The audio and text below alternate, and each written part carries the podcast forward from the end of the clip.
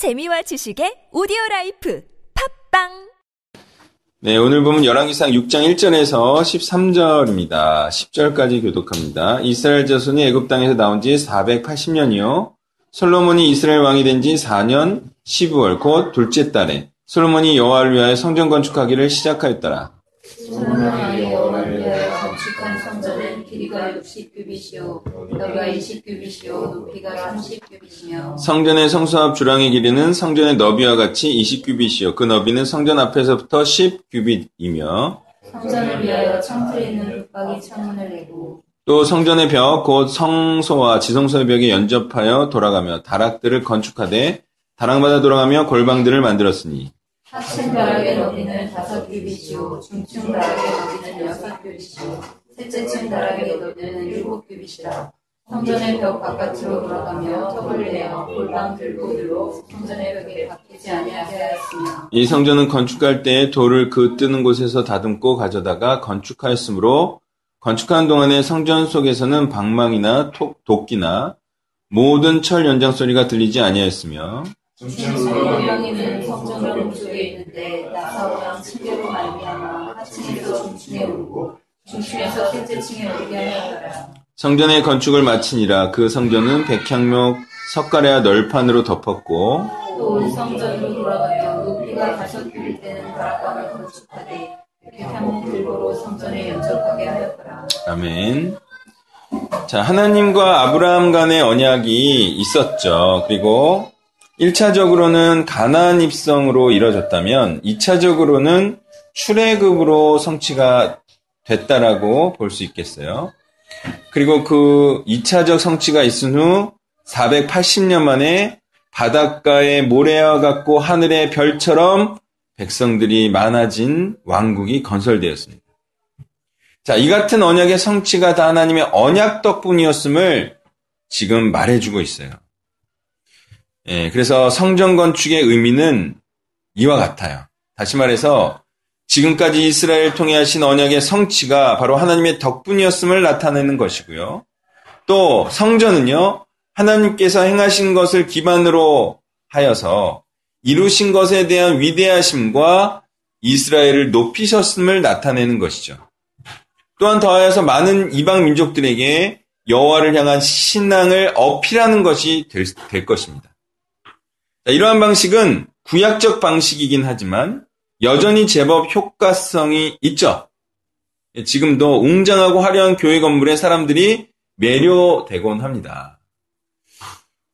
저도 온누리 교회를 처음 보니까 이 도대체 어떤 구조인가 굉장히 궁금하고 파도 파도 또 나올 것 같은 그런 예, 어떤 신비로움까지도 자.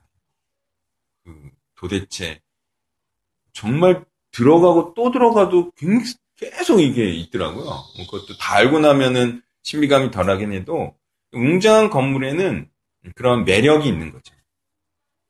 그러나 역시 신약적 방식이 더 훌륭하고 효과적인 것은 그 강력함과 지속성에 있어서 구약적 방식보다 활 탁월하기 때문이죠.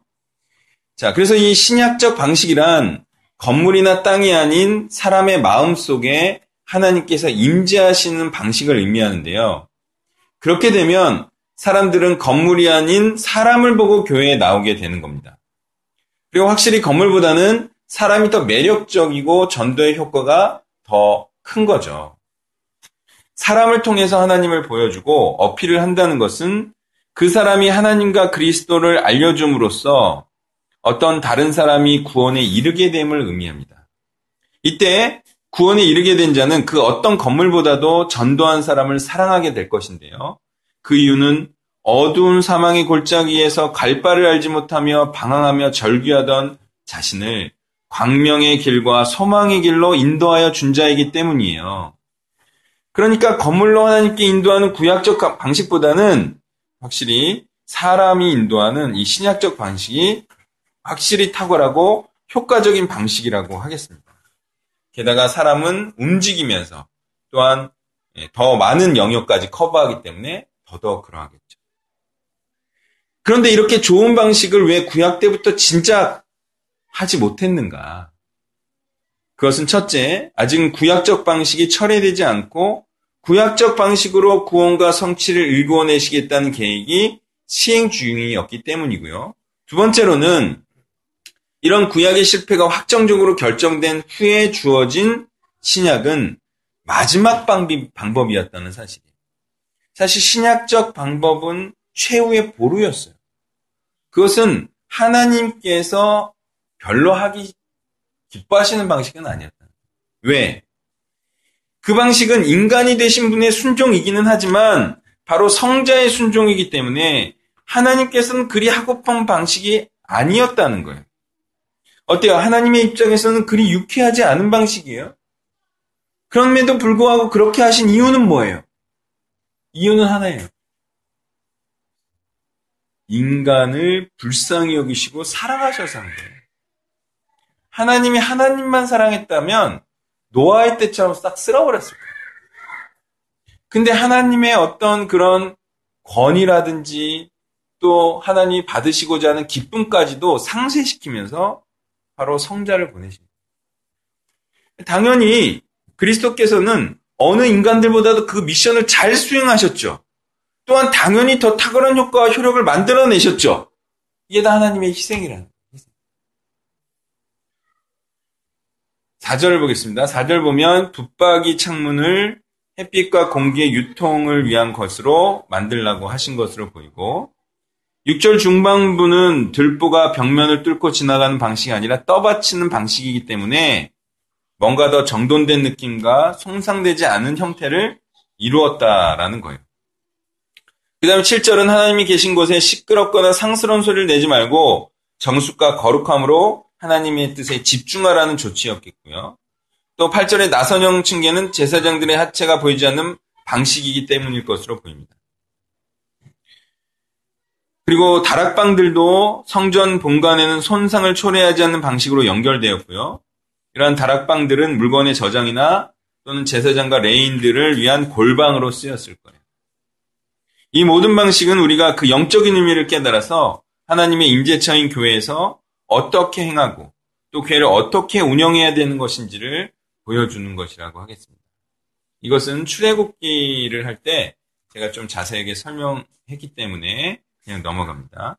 11절부터 13절을 교독합니다. 여호와의 말씀이 솔로몬에게 임하여 이르시되 내가 지금 이 성전을 구축하니 내가 만일 내 법도를 따르며 내 율례를 행하며 내 모든 계명을 지켜 그대로 행하면 내가 내 아버지 다윗에게 한 말을 내게 확실히 이룰 것이고 내가 또한 이스라엘 자손 가운데에 거하며 내 백성 이스라엘을 버리지 아니하리라 하셨더라. 아멘. 자, 여기서 다윗에게 한 말이란 사무엘하 7장 12절에서 16절의 언약을 의미하겠습니다. 예, 이 다윗의 언약 15절에는요, 이런 표현이 나와요. 사울에게 빼앗은 것처럼이라는 표현이 나와요. 만약 솔로몬이 끝까지 순종했다면 사울처럼 영광이 빼앗기지 않았을 거예요. 그리고 그의 후손 중에서도 순종하는 자들이 지속적으로 나오기만 했다면 솔로몬의 영예는 영원했을 거예요. 자, 그렇다면 지금 솔로몬은 영화, 영예롭지 않고 왕위가 견고하지 않다는 말인가요? 네, 그럴 줄 알았어요. 지금 솔로몬은 영예롭지 않고요. 그의 왕위도 견고하지가 않아요. 망해버린 집 자식이에요. 솔로몬, 다윗 가문은 망해버렸어요. 오해하지 마세요. 진짜 망해버린 거예요. 수치와 조롱을 엄청 당해버렸어요. 다윗 가문이. 포로까지 끌려가고. 솔로몬은 기독교적으로 실패한 왕이고요. 그의 왕위와 가문은 지금 찾아보기 어려워요. 완전 망해버렸어요. 제가 성경을 통해서 분명히 깨달은 게 있어요. 지금도 여러분이 약간 헷갈리는 거는 제가 분명히 깨달은 것까지 못 깨달았어요. 제가 분명히 깨달은 것은 솔로몬과 같은 구약인들이 지속적인 순종에 실패했다는 것입니다. 분명한 팩트입니다. 또 한 가지 분명한 팩트를 말, 말씀드리겠습니다. 그것은 그리스도와 같은 신약인들이 신약인들은 지속적인 순종의 대물림을 통해 그리스도의 왕국을 이어나가고 있다는 사실입니다. 그래서 복음이 승리할 거라는 거예요. 이건 팩트에 근거한 얘기입니다. 이 복음이 점점 전파되고 있다는 사실. 솔로몬보다도 더 지혜로운 왕 같은 자들을 배출해 가면서 성장해 나가고 있다. 그러니까 중요한 것은 당신이 지혜로운 자인가 아닌가가 중요한 것이다. 이러한 사실을 기억하시기 바랍니다. 말씀을 정리하면요. 성전을 통해서 하나님의 위대하심과 거룩하심이 전해져야 된다는 거예요. 그리고 구약의 성전은 실패했죠. 허물어졌죠. 그렇지만 지금 승리하는 바로 이 복음이야말로 우리가 성전된 자로서 하나님의 위대하심과 거룩함을 전파하는 자가 반드시 되어야 한다는 사실입니다.